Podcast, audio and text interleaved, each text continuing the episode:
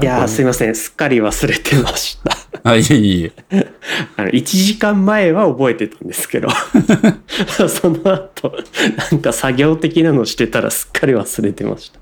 あの、僕も結構ミーティング遅れちゃうんですよね。なんか、あの、3分前とかにははい通知を受けてて、Google のカレンダーとかで例えばその、ああ、そうそうそうそう。同じです。僕も3分前がいいかなって思って、カレンダーのリマインド、通知は全部3分前にしてますね。ああ、3分前ですか。なんか、そうですよね。なんか作ってもらったカレンダーとか10分前になってることとかがあって、で、ありますね。そう。そう、あの、で、10分前に通知を受けると、あ、そろそろだなって思って、えっ、と、じゃあ10分後には入ろうと思うんですけど、その間になんか Slack とか見ちゃうと、 Slack のやり取りとかちょっとし始めちゃったり。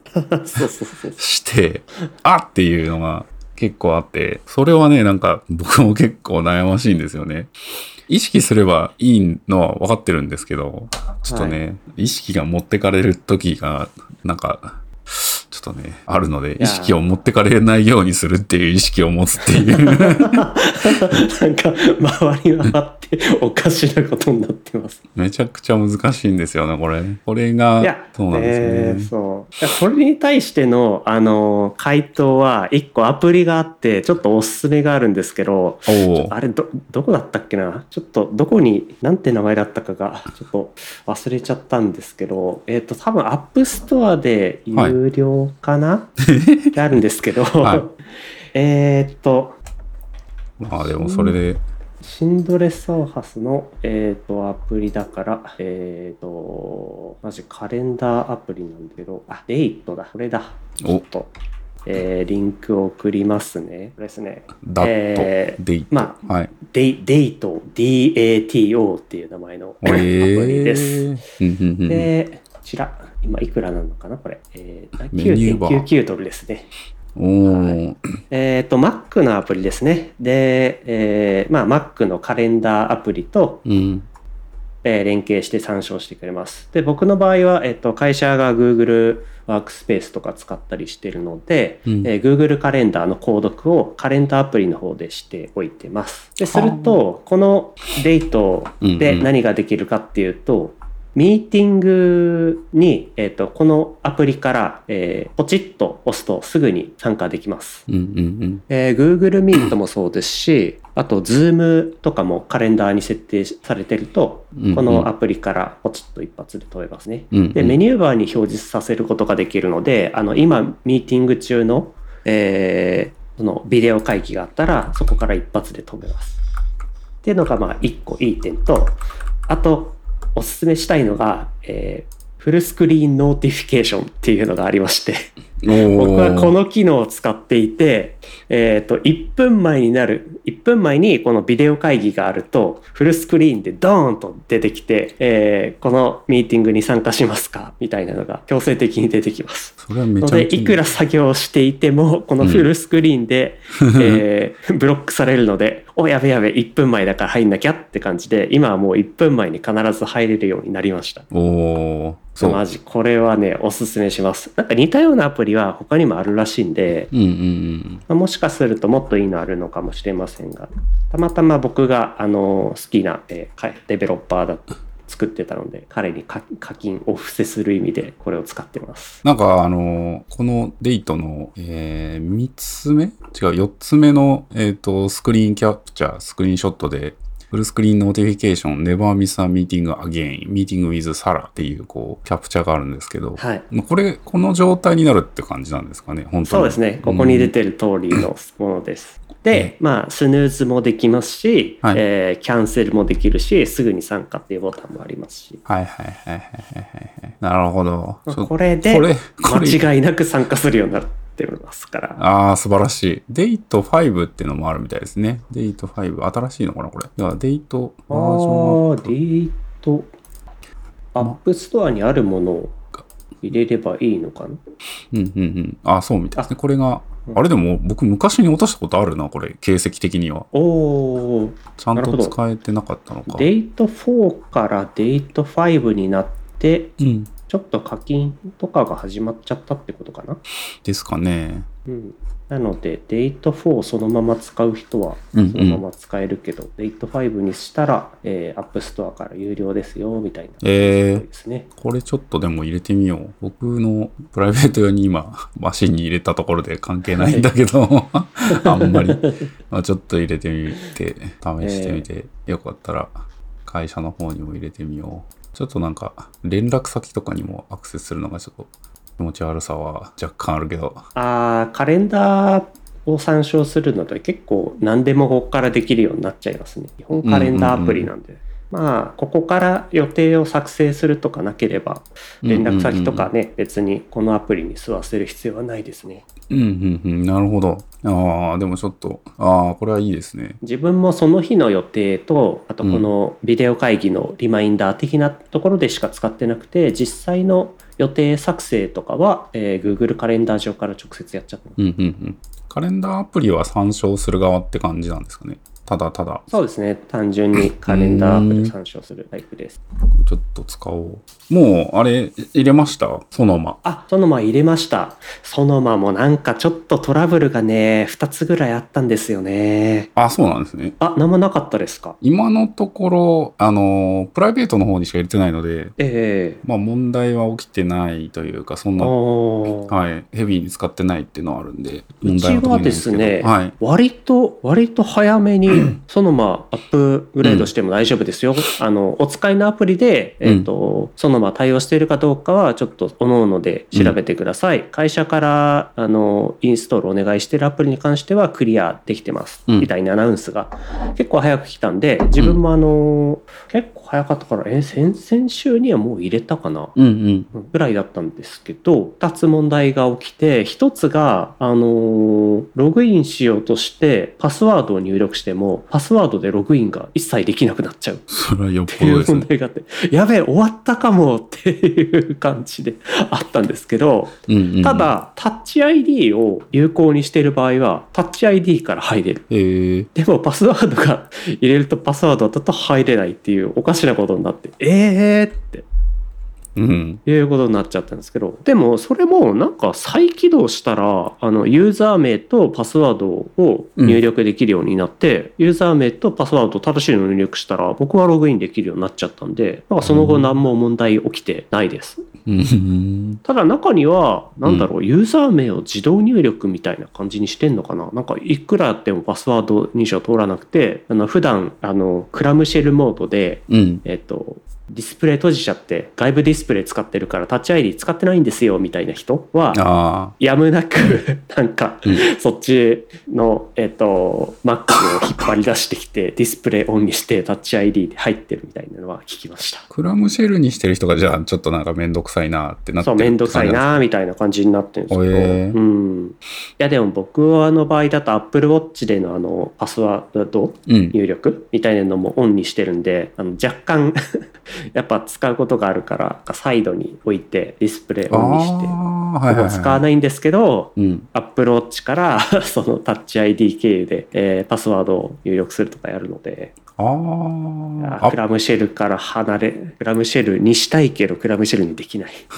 アップルウォッチをあれか、iCloud で、あの、会社のパソコンにも同じ iCloud アカウントを入れてるって感じにすれば確かにいけそうですね。うんうん、ああ、そう。なるほど。いやー、Apple Watch でのカチカチってやって。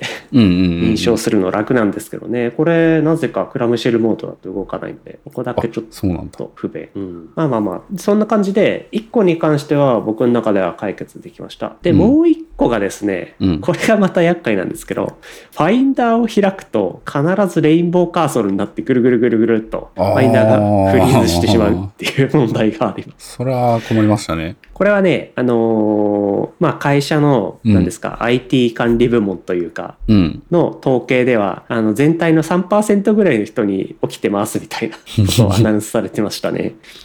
で、これになってしまうと、なんかもう解決方法がないんで、クリーンインストールしかないです。会社に持ち込んでください、みたいな。はいはい。えー？ってなってたんですよ。うん。でも、これも解決方法を見つけちゃって、えーっと、これね、iCloud ドライブをオンにしてる人はい。が必ずなりますっていうのが分かったんですよ。で、僕も、え？iCloud ドライブオンにしてる？まさかって思ったら、オンになっていて、えーで、多分、今回のさ、そのまあアップデートの時に、まあ iCloud 周りもなんかアナウンスがあったんで、あ、なんかこの辺ちょっと問題起きてんのかな、みたいな。クラウド同期的なところで。でオフ、オフにするにも、うん。ちょっと時間かかったんですけど、オフにした後は、ファインダー全く問題が起きてないんで、もう完全にこれが原因でした。ええ、そうなんだ。はい。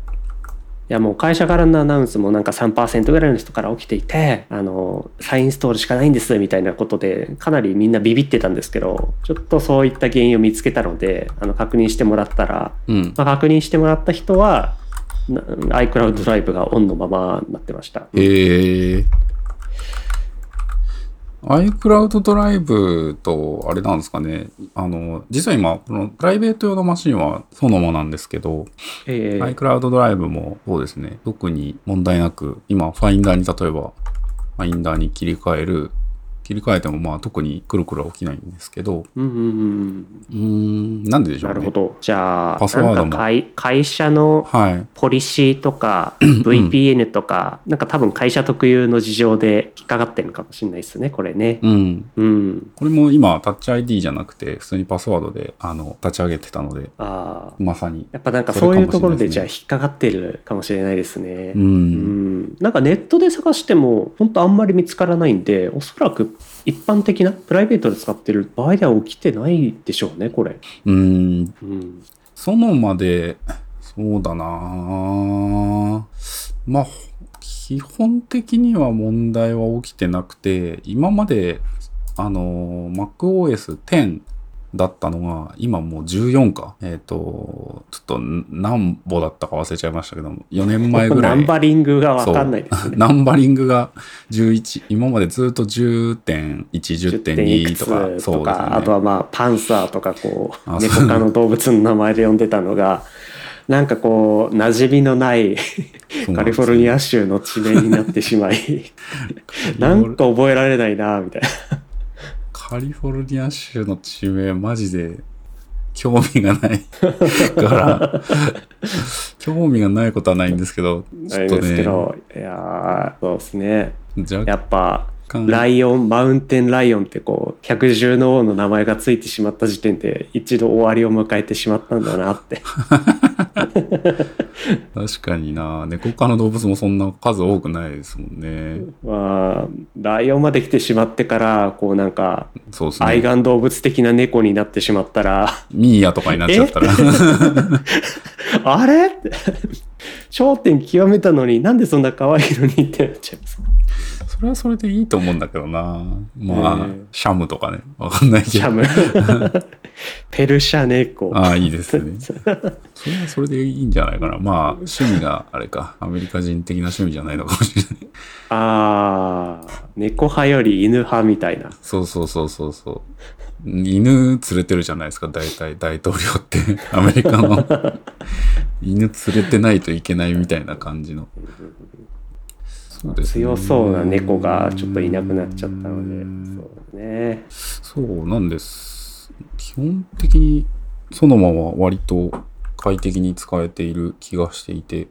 うんうんうんまあそれだけなんでしょうあんまり大きなまあそうですあね。のアーキテクチャの変更が多分ねあのビクサーぐらいでしたっけ？64ビットああ、はい。だけにみたいなうん。まあちょっともうバージョンが本当に忘忘れちゃったけど、ね32ビットを切って64だけにとかうんうんうん。インテルじゃなくてもう今 ARM だけみたいなうん。なったからだいぶ安定してなんでしょう OS レイヤーの部分はあまりいじられてなくてその上に乗っかってるアプリケーション部分だけいや、ほんと数年前は、もう MacOS のバージョンを上げるって一大事だったんですよね。いでや、ー本当そうですよねサードパーティリのアプリとかもすごい、なんていうんですかね、ことことく動かんみたいな感じだったんですけど、いやー、いけるかなと思って本当になんか行ってみた。なんかフィナーレっていうソフトをすごい使うんですけど、ああ、あれも DTM 系のソフトです、そうですね、。楽譜を書くあ、そうだ、楽譜だ。ソフトなんですけど、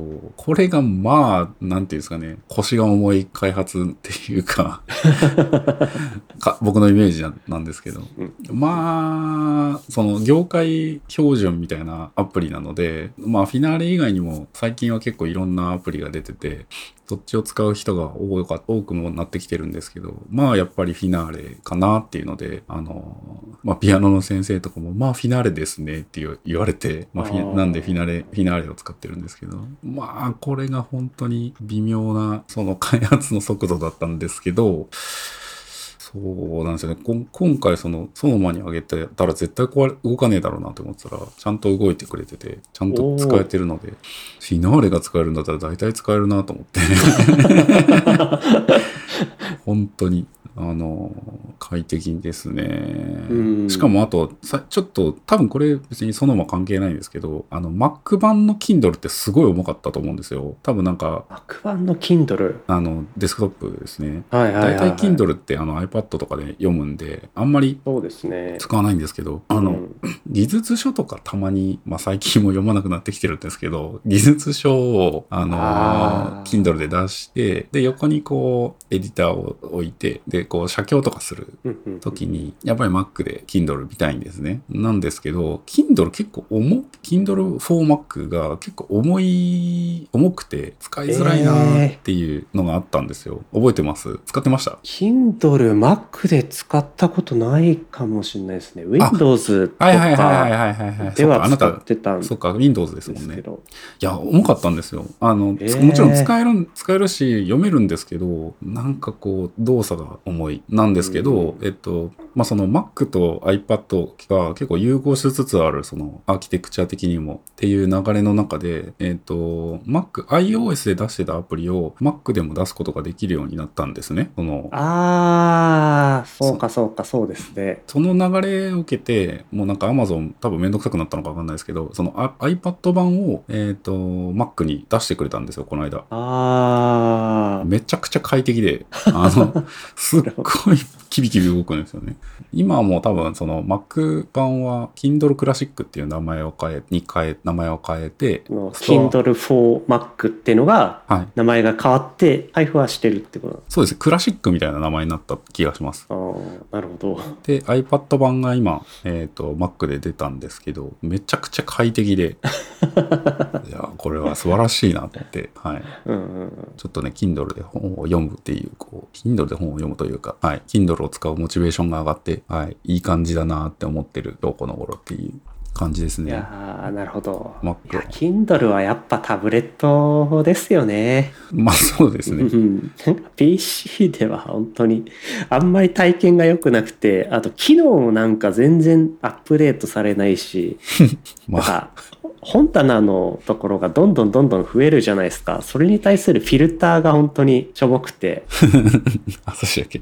フィルター確かになんかちょっと、なんか作りたいんだよな。なんかカテゴリーというか、その、ボフォルダーみたいな。そうそうそうそう。それをもうちょっとなんかスマートはい。仕分け的な機能がついてくれればいいんだけど、自分でなんかコレクションみたいなのを作って放り込むみたいなのしかできないんですよね。ああ、そうなのか。コレクションが作れるのか。そう。まあ、いわゆるフォルダですね。うんでもなんかそれできるだけでだいぶ、あ、コレクションに追加ってこれあれか。長押しすると出てくるやつですか。ああ、それそれそれそれ。いや、正直あんまり使えてないんですよね。これ、なんか、横にサイドバーとか出してもらって、そのサイドバーに、こう、ドラッグドロップするみたいな感じとか、あそうそうそうそ。そうそういう UI があればいい。そうですね。タブレット特有のそういう操作でできたら楽ですよね。そうそう。あ、でもなんか、表示でグリッドリストコレクションっていうのがあって、コレクションにすると、その、フォルダが表示されて、表示されて、ちょっと前僕あれだな、なんか、そのデザインとかプログラミングとかでちゃんとコレクションを作ってるな。あ、やってましたか？やってて、これを、ああ、なるほど。なるほど、つって。こっからコレクションにいちいち追加するにはこうやってポチ長押ししてやっていかないといけないのか。うわー、あー、なるほど。ああ、これはやらんわ。そうですよね。ちょっとね、UI に関してはね、もうちょっとね、前も言ったけど、Amazon さんもうちょっと頑張ってほしいんですよね。その AWS のコンソールもそうですけどこれだけ。巨大な電子書籍プラットフォームを持ってるにもかかわらず、この辺りの投資があんまりなされてない感じなの。残念っすよね。まあ UI、うーん、UI ね、うん難しいですよね。なんか、その、独自 UI なんですよね、言うたら。独自 UI っていうと、ちょっと語に。弊があるんですけど、その Apple とか Google だって独自 UI なんですけど、ヒューマンインターフェースガイドラインとマテリアルデザイン。ええなんで、そこに乗っからないといけないサードパーティーとしては。なので、まあ何をもって独自 UI かって話なんですけど、で自分たちは自分たちでその Kindle うんデバイスも販売してるから、あそっちでも使えるようなものに。しなきゃいけないってことですもんね。うん確かになとはいえ、なんかこう、完成度があんまり高くない気がしちゃうんですよね。そうそうそうなんですよね。なんとも。なんとも言えないですね。いや、そう。で、まあ、Android とか iOS とか、まあ、そういうところのまあ違いはあり、あるものの、結構、なんだろう、似たような体験ではある、うん似たような体験ができるように、まあ、両者も歩歩み寄ってるし、お互いインスパイアして、なんか、寄っていってる中、うんまあ、Kindle は独自路線で、こう、進化がなく、ずーっと古いこれをかそのままにしてるみたいな感じで。やっぱここだけ独自なんですよね。そうですね。んなんか Web っぽいっていうのはちょっと思ってて、その Web のフレームワーク、ブートストラップじゃないけど、なんかそれをそのまま、うーん、UI っぽくしてるというか、うんうんうんっていう感じも若干してて、うーん、まあ難しいですね。ねその、ちょっとなんか、 Notion で、あの、 Notion というか、そのネタ帳のところにちょっと書いたんですけど、あの、サービス運営していく上で、まあ、UI とかっていうのは正直優先度が低いのは、まあ、自明だとは思ってて、はい。あの、手触りとかっていうのは、まあ、言うて、プラスの部分だと思うので、プラスというか加点部分だと思うので、えーあの、だと思うんですけど、ただ、使いにくすぎると、あの、サービスを使えないっていう体験にもなるので、あの、最低限使えるものっていう、その、基準点みたいなのはあるものだと思うんですね、UI って。うん。この間、あの、すき家行ったんですよ。で、あの、チーズ牛丼で有名なすき家ですよ。すき家に、あの、行って、で、あそこタブレットで注文するんですけど、はい。てかもう最近どこでもタブレット注文ですよね。あの、タブレットで、えっと、席についてタブレットが目の前にあって、新規か追加かっていうまず選択肢があって、で、新規を押して、えー。で、こう、おすすめメニューがまず並んでて、で、僕はそのおすすめじゃないメニューが食べたかったんで、その上にある メニューから、なんか、カレーとか、えっと、はい。丼物とかなんかそういう、なんかメニュー、タブがあるので、それを選んでいって、えっと、なんだっけ、えっと、まあ、牛丼のなんかちょっとしたやつと、ちょっとなんか、なんか降りかかってるやつと、押すと、えっと、カートに追加されるんですね。で、カートに追加されたら、合わせて、サラダどうですかとか、えっと、お、お味噌汁どうですかとか、麦茶どうですかみたいなのが出てくるんですね。でいらないと。いらないので、えっ、と、いりませんってボタンを押して、で、えっ、と、で、僕、豚汁食べたかった、もの欲しかったので、えっ、と、汁物かだっけな、付け合わせみたいななんか、タブのところに行って、豚汁を押して、で、またカートに入って、で、注文、これで注文みたいな、カートを押して注文っていう風にやるんですね。うんうんうんで、僕は、あの、今まで EC サイトを何回も使ったことがあるし、えっと、まあ UI をむしろ作る側なので、なんか、こうする気持ちがわかるんですけど、僕がそれでカート注文して、まあ、待ってたら、横におじいさんが座って、多分70ぐらいですかね、おじいさんが座って、はい。タブレットを目の前にして何もできないんですよ。いやー、わかります。そうなんですよね。じーっとしてて。で、あれどうしたんだろうって思ったら、店員さん、なんか手を挙げて店員さん呼んでて、で、まあ牛丼とお味噌汁欲しいですって言って、そしたら店員さんがこうなんか、あの、なんですか、手を、えっ、と、カウン、客席側に回して、こう見ながらポチポチ押していて、で注文完了みたいな感じでやってたんですけど。はいはい。代わりにタブレット操作をしてってことですよね。なんで、UI、UI のその基準、話がちょっとだいぶ遠ざかっちゃったんですけど、いや、まあ、そうですね。思い出した。ちょっと。あれ大変、そうなんですよね。UI だから本当なんか、なんとかこう、ならんもんかと思って。そのいやーもうでもね、なんかこう、UI 以前にそういうデバイスを使うっていうところに一つの障壁というか、うんデジタルデバイドがありますよね。めっちゃありますね。うんあるし、しかもなんか、自分もさっき今いっぱい説明しましたけど、おじいさんみたいに店員呼んでこれ欲しいって言った方が圧倒的に楽だなと思って、楽ですね。何回タップしたかわからん。その、えー、なんかあと食べるものが決まってる際は特にそこのショートカットが楽ですもんね。そうなんですよ。レコメンデーションもなんか全然、いや、違うんだよなっていう。うんうんうんうん。いやー、なのでね、本当ね、UI はね、開発を優先度上げてほしいんですけど、いやー、そこはなんかこう、標準みたいなのがあって、みんなそれに乗っかるとかじゃないとね難しいのかな。デジタル庁とかっつっても、たたか日本ですもんね。そうですよね。アメリカが世界を牛耳ってる現状で、日本のデジタル庁でデザインシステムを作りましたなんて言ったって、別にね、ねなんかインフルエンサーがなんか言ってるだけでしょってなるだけですもんね。いやーまあ、そうっすよね。昔からこうデジタル化されてる、僕らの世代で言えば昔からデジタル化されてるものって言えばやっぱ駅の券売機だと思うんですけど、あれも結構、まあ、JR を中心に各社いろんなのを作ってて、確かに。あれもなんかこううん新幹線だとまた全然違うじゃないですか。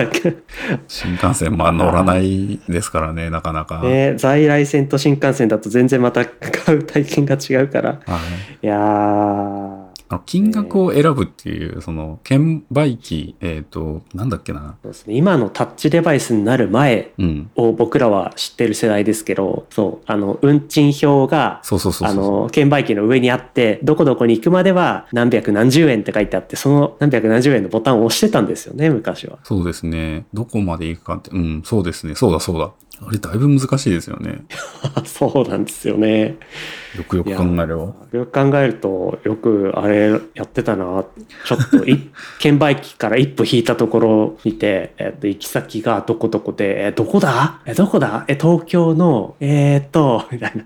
あれでも、な、なんですかね。あの、わかんないですよね。その切符、あ、わかるのか入ったタイミング、入ったところでの、一応、なんか時期とかで記録されるんですかね。渋谷とかで、例えば電車に乗りました。200円、最安の切符買います。で、わかんない。在来線乗りまくって、仙台とかまでい、なんか乗り継いで行きました。って。はい。で、まあ、それで渋谷で買った切符で出ました。200円なわけないけど、カチンコとかで切られてるだけだったら、まあ、降りれるのかな。ああ、そうですよね。自動改札も、あそこ自動改札僕ら、自動改札になる過程を僕らも割と知ってるけど、自動改札になってからはもう、ピンコーンって言って、こう、閉まるあれだったけど、それ以前は確かに駅員さんが切ってましたよね。そうそうそうそあの、まあ、田舎出身だからですけど、本当切ってましたからね。う。ねそうなんですよね。今はもう本当、あれですもんね。あの、NFC で、タッチで、そうですね。うん、時期、時期での自動改札でもなく、もう今じゃ、あッチでああ、乗れちゃ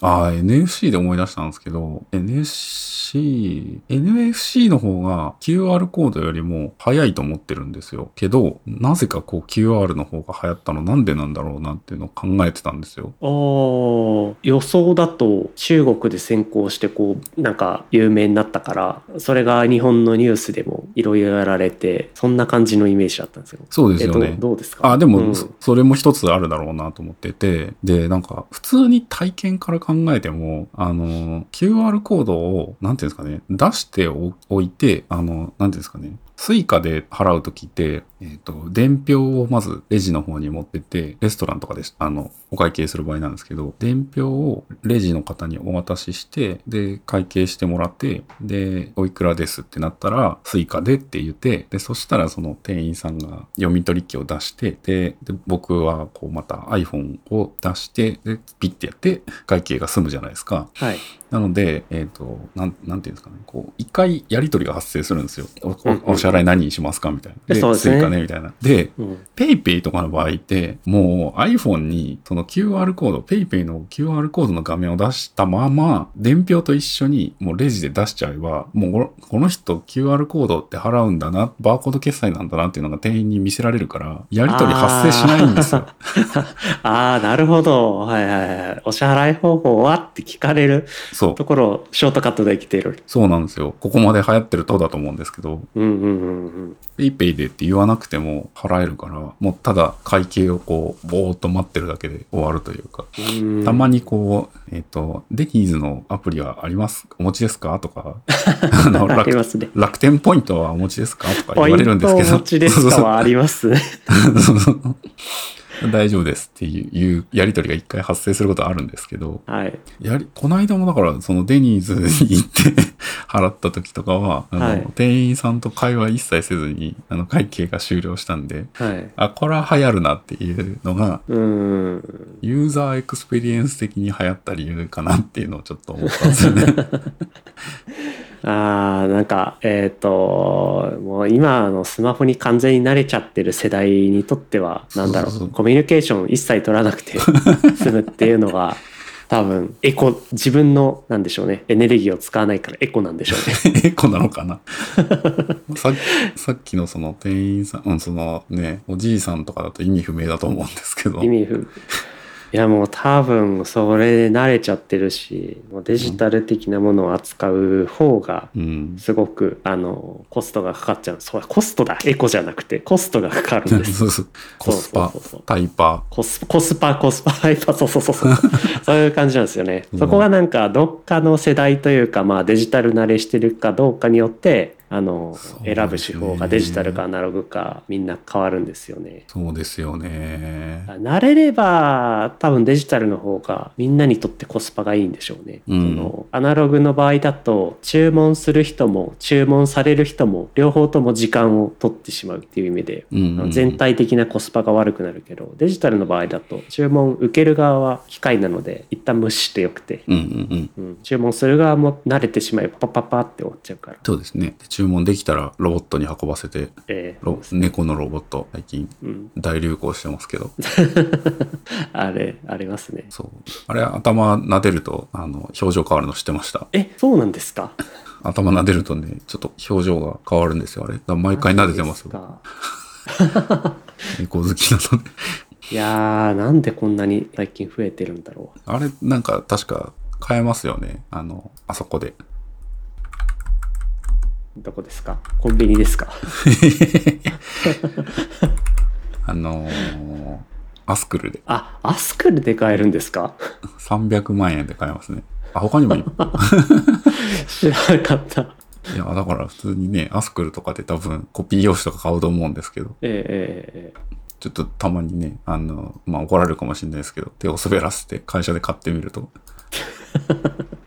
なまあ、会社で何に使うんだって話なんですけど、これはね、そうなんですよね、300万円。300万円か。すごいな。開発元どこなんだろう。すごいですね。プードゥロボティクス。まあ、今ああ中国のロボットメーカーなんだ。はあ。おー、伸びてますね、中国。すごい。深セン。えー。それをスカイラークグループがもう一気に何千台とうんうんうん。あガスト、バービアン、ジョナサン、シャブ、シャブ？用？しゃぶ用です。スカイラックグループですね。はい。うん、全部スカイラークグループで。そうそうそうそうそう。あ、本当だ。触ると反応する。あ、そんなのが入ってるんだ。いやー、これすごいですよね。へえ。たまにね、これの違うバージョンの、あの、配膳ロボットとかがあって、このメーカーじゃないやつ。はいはいはいはい。配膳ロボットも多分いろいろあるんでしょうね。うん。すっごい速いやつとかありますね。廊下とかで、ちょっとなんか、ビューンっつってこう、ぶつかって、ぶつかりそうになりながら届けるようなやつ。ああ、あの、ラーメンチェーンのあの、後楽園で見たことがあるかもしれないです。おお。本当普通、普通の配膳ロボットでしたね。え配膳台にー、うん。足がついただけみたいなのが 動いてた気がします。えー、これでもなんか、この猫の形にするっていうのは、何ですかね、ユーザー側、その、お客さん、お店のお客さん側からも、ある程度なんか、まあ、評判というか、ちょっと気になるというか、話題にできるというか、こういうのもなんか大事な要素というか、うん。親しみやすさというか、だから UI もなんかそういうガス、ガストとか、うんあの、スカイラークグループの場合だとお子さん向けがやっぱそうですね。ありそうですよね。うん。いやー、そうなんだよな、なんかこうなってくるとやっぱり UI だけじゃなくて、うん。デバイスをもっとうん。人の反応に、うんなんだろう、近づけていくというか、うんうんうん。うん、いやー、オンスクリーンだけのデザインだとね、ちょっとやっぱうん、微妙なところですかね。そうですねうん。うん。もうロボットそのものになってきてますね。うんうんいやーここにさらに最近の生成 AI 系が乗っかってくると、さらに賢くなって、うん。はい。音音声 プラス生成 AI で いろいろできるようになるのかなーって。生成 AI とかっていう意味で言うと、何ですかね改善、レストランで生成 AI。もう、調理ですか？調理。AI が調理しますみたいな。AI 調理はまあありますよね。あの空港とかでも確かなんかロボットレストランだっけな？ほうなんかありますよね。なんかコーヒースタンドとかはありましたね。どこだったっけな？ロボットが作るコーヒー スタンドみたいなのがありましたね。あと他にも何かあった気がするな。ハンバーガーだったかな？うん、あの海外の事例だと思うんですけど、うん。そういうのがありますし、調理ロボット。うん。生成 AI。ああ、結構ありますね。まあいろいろありますからね。うん。生成 AI 系。まあ、普段だから人と人がコミュニケーションしてる部分をそこで補っていくっていうのは、まあ、働き手不足って叫ばれてる今だからこそ、どんどん増えてきそうですよね。まあ確かに。音声、さっきの注文のところとかもまあ普通にここに喋ってくださいみたいな言えばうん。注文されるみたいな。そうですね。まあ、そのあたりだったら、普段から電話のうん。お自動応答とかもそうだし、うん。まあ、中に人が入ってるケースで言えば、あの、ドライブスルーああ、はいはい、はい。マイク越しでやるのと、その先が人なのか、生成 AI が生成したなんか機械音声なのかは置いといて、うんうん。体験としてなんか今の延長でしかないから。確かにドライブスルーはありですね。ね、まあでもドライブスルーでそんなの入れられたら、あの、ご注文は以上でよろしいですか？あの、サイドメニューにこちらはどうですか？っていうのを、報酬が長そうですよね。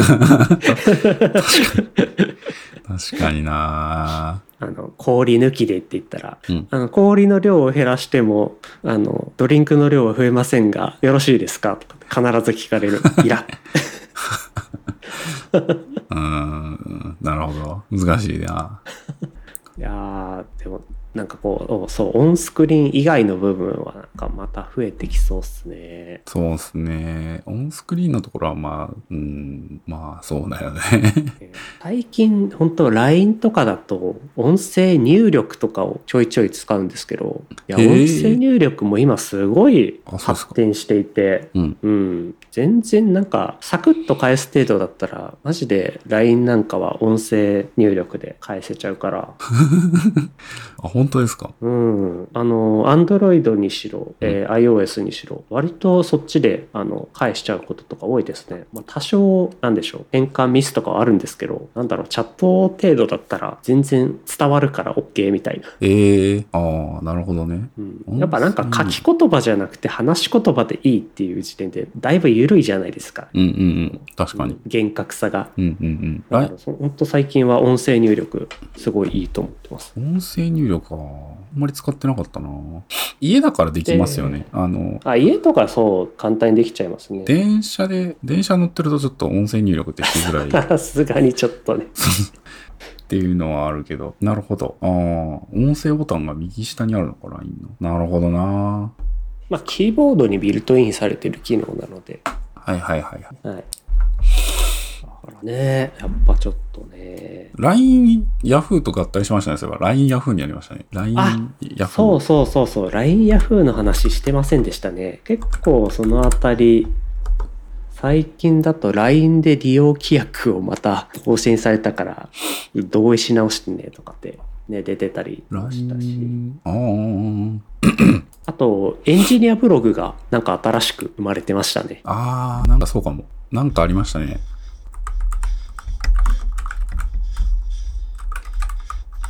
記事が出てるかはわからないでさ。お？うん。うん。LINE エンジニア、Yahoo Japan テックブログ、LINE Yahoo テックブログ、LINE ヤフーテックブロ LY コグープ使用時なってます。LINE Yahoo、うんうん。おーん、なんか増えてるかな？あ LINE Yahoo 3。つ3つぐらい増えてますね。LINE Yahoo って名前ちょっとあれですね。なんか、ちょっと馴染みないですね。なんか。LINE が先なんですねとか、ここは慣れるまでに時間かかりますね。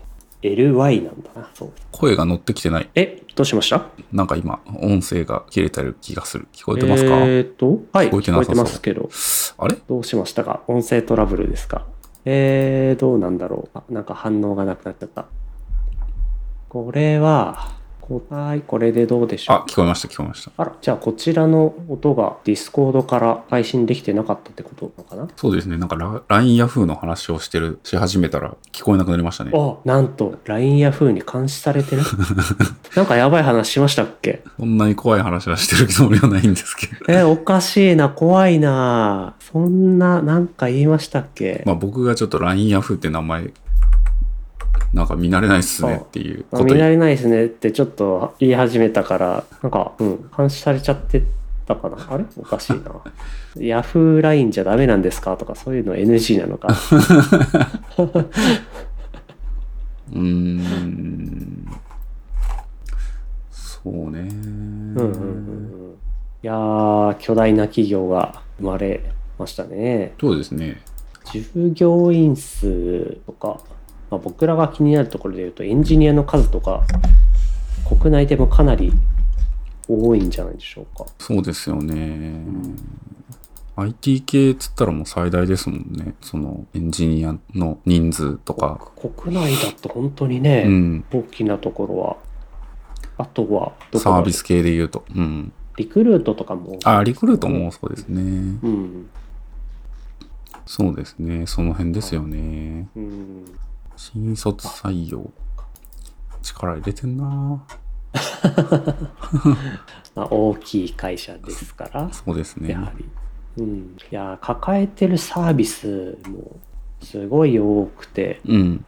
でこれからねそこがどう統廃合されていくのかが一般消費者視点で気にはなりますね。うん。確かにメディアめちゃくちゃありますし、うん、結構かぶってるんですよね。うん。まあ、ヤフオクとペイペイフリマもあるのか。うん、で、ヤ、確かに EC 系みたいなサービスだけでそうですよねだいぶ。かぶりそう。LINE ショッピングと Yahoo ショッピング。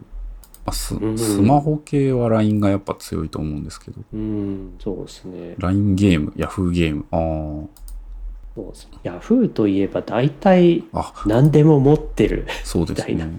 感じで、LINE もスマホ系だったら何でも持ってるみたいな 会社だうん。というイメージなので、うん、いやー、そうですね。暮らしと生活に。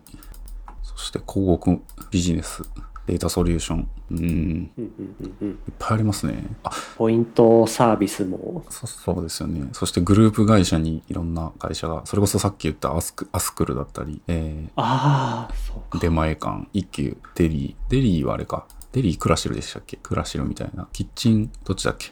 キッチン、あデリッシュキッあ、あチン。の、はいはいはい。あの、料料理のあ、クラシル。材料をはいはいはい。送る系でしたっけ？あ、いや、あの、レシピ動画。レシピ動画、あ、ああ、はいはい。デリッシュキッチンはそうですね、レシピ動画だ。うんうんうん。クラシル。あー。多いですうんそして、こういうなんか企業の統廃合系の話で言うと、今週、うん。マイクロソフトがついにアクティビジョンあー、ブリザード。買収開 完了しましたっていうニュースもありましたね。あ、そうなんだ。で、そこの、えー、とサービスがどうなるかっていうニュースでは、Xbox のゲームパスに、うん。えーいよいよ、えー、Call of Duty Modern Warfare の3とか、あと、ディアブロ4かが入ってくる2024年にはみたいな話がアナウンスされてましたね。えー、ああ、なるほどね。コールオブデューティーはソニーや任天堂とかでも のプラットフォームでもプレイできるようには続けるが、この後どうすどうなるんだろうな。オーバーウォッチとかはもう遊べなくなるのかな？どうなんでしょうね。ただもともとあのフリーで遊べるうん。ものですし、うん、今のところ展開してるのは PC とプレイステーションと、うん、ですけどね。うん。いやー、こんな買収。まあでもこの Xbox ゲームパスっていうサブスクサービスにあの入ってくるっていうのが、まあユーザー的には嬉しいですね。いやー、もう買収ばっかりしちゃっても いや、どっちもどっちも買収買収統廃合う、本当ですよね。多いですね。ちうん。ちゃんと買収した後、あの、な そのファーストパーティーをちゃんと育てて、育ててほしいんですけどね。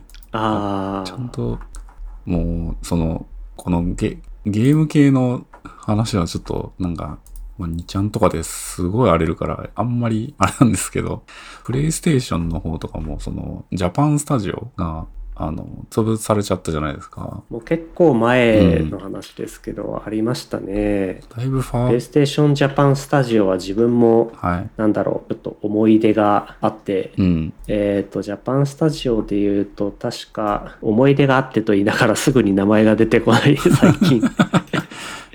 えっ廊と、下ですね。あだちょっとダークな、えー、と世界観のゲームで、えー、とプレイステーションビータで出てたソウルサクリファイスですねが、ほう。はい、すごく懐かしいなって感じがしますね。ソウルサクリファイスですか？あれってそんなに人気ありましたっけ？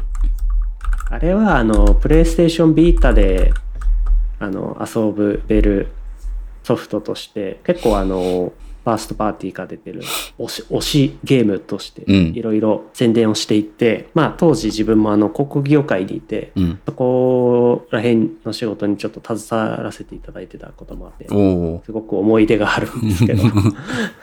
ソウルサクリファイスはなんか、あの、モンハンの、モンハンみたいなゲームっていう認識でいて、で、なんだろうな。でも確かになんか、僕もこれちょっとやった気がしてるんですよね。ビータあの辺りで、うん本当、うん、ちょっと一緒にお仕事させていただいてたこともあって、あの辺りで発売されてたグラビティデイズとか、ああ。東京ジャングルとかはいはいはい。なんかね、いろいろ覚えてるんですよね。グラビティデイズもちょっとやったかなあの辺もなんか、不思議ななんかシステム。これ結構なんかオリジナリティの高いねありましたよね。作品で。2、2まで作って終わったのかなうん。続編みたいな。2、2はやってないですけど、そう、この辺とかもな、なんかやりたいなって思いながらやってないっていう。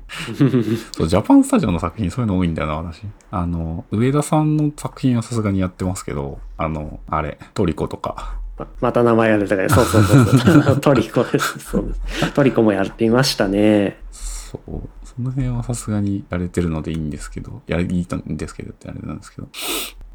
あとね、ワイルドアームズとかあの辺好きだったんですけどね。あれジャパンスタジオだったっけな？違ったかな？ワイ違う気がしてきた。言っといてなんだけど。ハウスって。いや、僕もなんか、あれそうだったっけなって感じがする。あれは違うか。あれでもなんか SEIE、うーん。えーっと、メディアビジョンが開発元になってる。メディアビジョン？違う会社か。ファーストパーティーのイメージだったんですけどね。あ販売は、あのー SCE だったんで、ああ、なるほど。パブリッシャーってことか。あじゃあちょっと違うんですね。そうですね。販売と開発で結構ごっちゃになりますよね。うんうん。うんそうだな。ポポロクロイスとかもそうですよね。違うか。デベロッパーが違って、はパブリッシャーがソニー。そういった意味で言うと、ジャパンスタジオそんなないのかな、ね作品。最近、あのー、Twitch や YouTube でストリーマーサーバーが立って、ワイワイされて遊んでる ARK、サバイバルエボルブと、あれも、まあ、開発は全然海海外の会社ですけど、うん。日本で販売とかしてたのが確かスパイクチュンとかだったので、うーん。まあ、そこら辺がね、やっぱ開発と販売が違うってところで、ああ、そうだったって感じるところはいっぱいありますね。あ、サイレンとか作ってますよ。ジャパンスタジオ。ああ、サイレン、懐かしい。サイレンは名作ですからね。サイレン、そうか。サイレンなんかも最近誰かがプレイしてたのを見た気がするな。サイレン、いやー、サイレンとか作れるんだったらな作ってほしいな新作。そえー、っと、そジャパンスタジオは、んそんなに売れないかもしれないけど。どう引き継がれたのかな？新組織に再編されて、チーム遊びが単独スタジオとなって統合。なるほど。チーム遊びって今なんか何やってるんですかね？チーム遊びの情報が今度気になってきますね。うーん。チーム遊び。お採用、採用情報。採用状。いきなり採用状。あ、でもなんか、グラフィックスプログラマーとか FX アーティストとかなんか、なんか開発体制ありそうですね。うーん。ゲーム制作5年以上。うーん、やってないからな。そん本当に外資って感じだな。うーん。うんうんうんうん。なんかパッと見アストロ系しか出てないのがあれって感じだ。アストロ系？あ、アストロなんちゃらっていう、アストロボなんかボット。プレイステーション本体機能の紹介みたいなそうですよね。感じの立ち位置の。うん。うーん。なるほど。うんうんプレイステーションスタジオ。うーん。ゲームはね、ちょっとね、いろいろ。いろいろ。で、話が何でしたっけ？そうそうそう。結構な大型買収があったりとかいう話からそうです。ちょっと飛んじゃいましたが。まあ、こんなとこっすかね。iPhone。あー、まあまはいあまあまあ、割とそうですね。もう1時間以上経ってましたね。うん。はい。あとはですね、最近はですね、うん、今日もそうですけど、プライムデー、Amazon のプライムデーなので、あまあちょっと買い物。USB のケーブルをまた新調しつつ、あー、そうですね。ライトニングが不要になって、そうなんですよ。USB だけになったから。ちょっとケーブル類をねケーブルって、ケーブル捨ててます？古いケーブル。あの、ケーブル類を、あー結構構ケーブルは捨ててますね。なんでしょう。長さがマッチしないみたいなのもあったり、うんまあ、ひその引っ越したりその自分結構作業環境レイアウト変更するんでマッチしなくなりあとはまあ古い規格だったりして実はあのパフォーマンス出ないその PD 充電できないとかいうケースとかうんうんうん。あったりして、うんもうそういうのは全部なくなりましたね。ですね。で付属していた USB ケーブルとかみたいなのあって、で箱を取ってあるやつはまあ箱の中に入れっぱなしだったりするんですけど、うん。まあ、箱捨てちゃったやつはこれもともと何に付属してたやつかわからないんで まあそういうのも捨てちゃいましたね大体。いああ、そうですよね。や最近のなんかこう新製品の開封動画見ると、うん。USB ケーブルとか充電器ってついてないケースも本当増えてますからなんかもういらないんじゃないのかなっていや、本当ですよ。困るんですよね。残されて。あ困っちゃう人ですか そう。いらないなと思って。ああそう ついてくるとね困っちゃうんですよねまあ、企画を、なんか、変な、なんていうんですかね、まあ、中華製端末みたいな、こう、謎のデバイスとかだったりすると、このケーブルじゃないと充電できませんみたいな、こう、USB の形をしてるけど、USB の規格ではないみたいな、ケーブルとかあったりするので、まあなんか、それはしゃあないですね。規格が違うんですからね。そうそうそう。まあ困りつつも、うんうんうんうん。結構ね、あの、タイプ A のやつとか、そう、タイプ A がね、今、根こそぎ今捨ててる、捨ててるっていうか、その、山に、山積みにしてて、使ってた家タイプ A のケーブルを、これどうしようかなっていうね。そうですねタイプ A も本当に数本残してるだけですね中には素晴らしい。あの USB-PD に対応してなくて、はい。USB2.0 の規格時の規格だから、うんえー何ボルトだっけ？な何ボルト何アンペアか忘れちゃいましたけどそうあれじゃないとダメっていうんで、うんうんうんうん、そのためのその充電のためだけに残してたりしますね。うん。いやー、素晴らしい。タイプ C。あこの間あの、まあ、もう終わるんですけど、あの、ついにあの、パナソニックが、あの、髭剃りをタイプ C で充電できるやつ出してくれてて、あそうそう。家電系はまだそういうの多いですよね。そうなんですよ。マイクロ USB とか。いやー、その、そうなんですよ。ま、USB で充電できる、その、ヒゲ剃りそもそも多くなかったんですけど、はい。あ天下のパナソニックラムダッシュで、あの、USB-C、あの、充電できるやつ出してくれてて、なんか、え、ああ、いいですね。エアーポッツみたいな、エアーポッツ？エアーポッツみたいな、はい、はい。形の、なんか丸っこいこのやつ、おまんじゅうみたいな、あの、ヒゲ剃り出してくれてて、ちょっと高いんですけど。あすごいなんかコンパクトな旅行用？そう、まあですかね。旅行用って言ってるけど、これもう普段使いしようと思ってるんですけど、買いまして、えちょっと高かったいいでですすけど、ね。これも USB、だからヒゲ剃りも USB になっても、なんかそういうモバイル用途なのはそっちに移行してそうですよね。いうん、や自分も電動シェーバーは使ってるんですけど、うん普通にブラウンのうん、うん。電動シェーバーで、あれは、あの、持ち手のお尻部分うにん電動のジャック2ピンさせるようなところがあって、そこに電源、はい、はい、はい。充電用のコード挿して、で、壁に直ですね。ああ、壁に。だったりするんへで、えうん、もう USB でも何でもなく、そうそうそうそうそう。普通のメガネ型のやつですね。はいはいはい。だから、うん。まあ、それは使ってないんですけど、結局、あの、何ですか、えっ、と、アルコール洗浄機同梱モデルなので、それがスタンド代わりにおおスタンドねやってるんで、そっちは無接点。うんうんうんうん、ってやれるんですが、はい。いやーそうですよ。家電、家電というか、そういう系はね、まだね、うん。そうそうそうそう。USB じゃないのは多いですね。なんでちょっとプライムでまた、ちょっと USB ケーブルというかケーブル類を揃えつつ。古い、そうそうそうそうう。ん、古い USB 使ってるようなものは徐々に置き換えていくというか、そうですね、うんっていう感じにしようかなと思ってます。えーいや、いいですね。じゃあ、そんなとこで。はい。そんなところで。はい。と、ちょっと途中止まったのが気になりますけど、あれですかね、そのあ音声ファイル2つになってるのかな？ろあ、録音の方はそのまま続けてたんで、わかりました。なんかいい感じに切っていただけると、わかりました。はい。はーい。じゃあ、ありがとうございました。はい、ありがとうございました。アサリ FM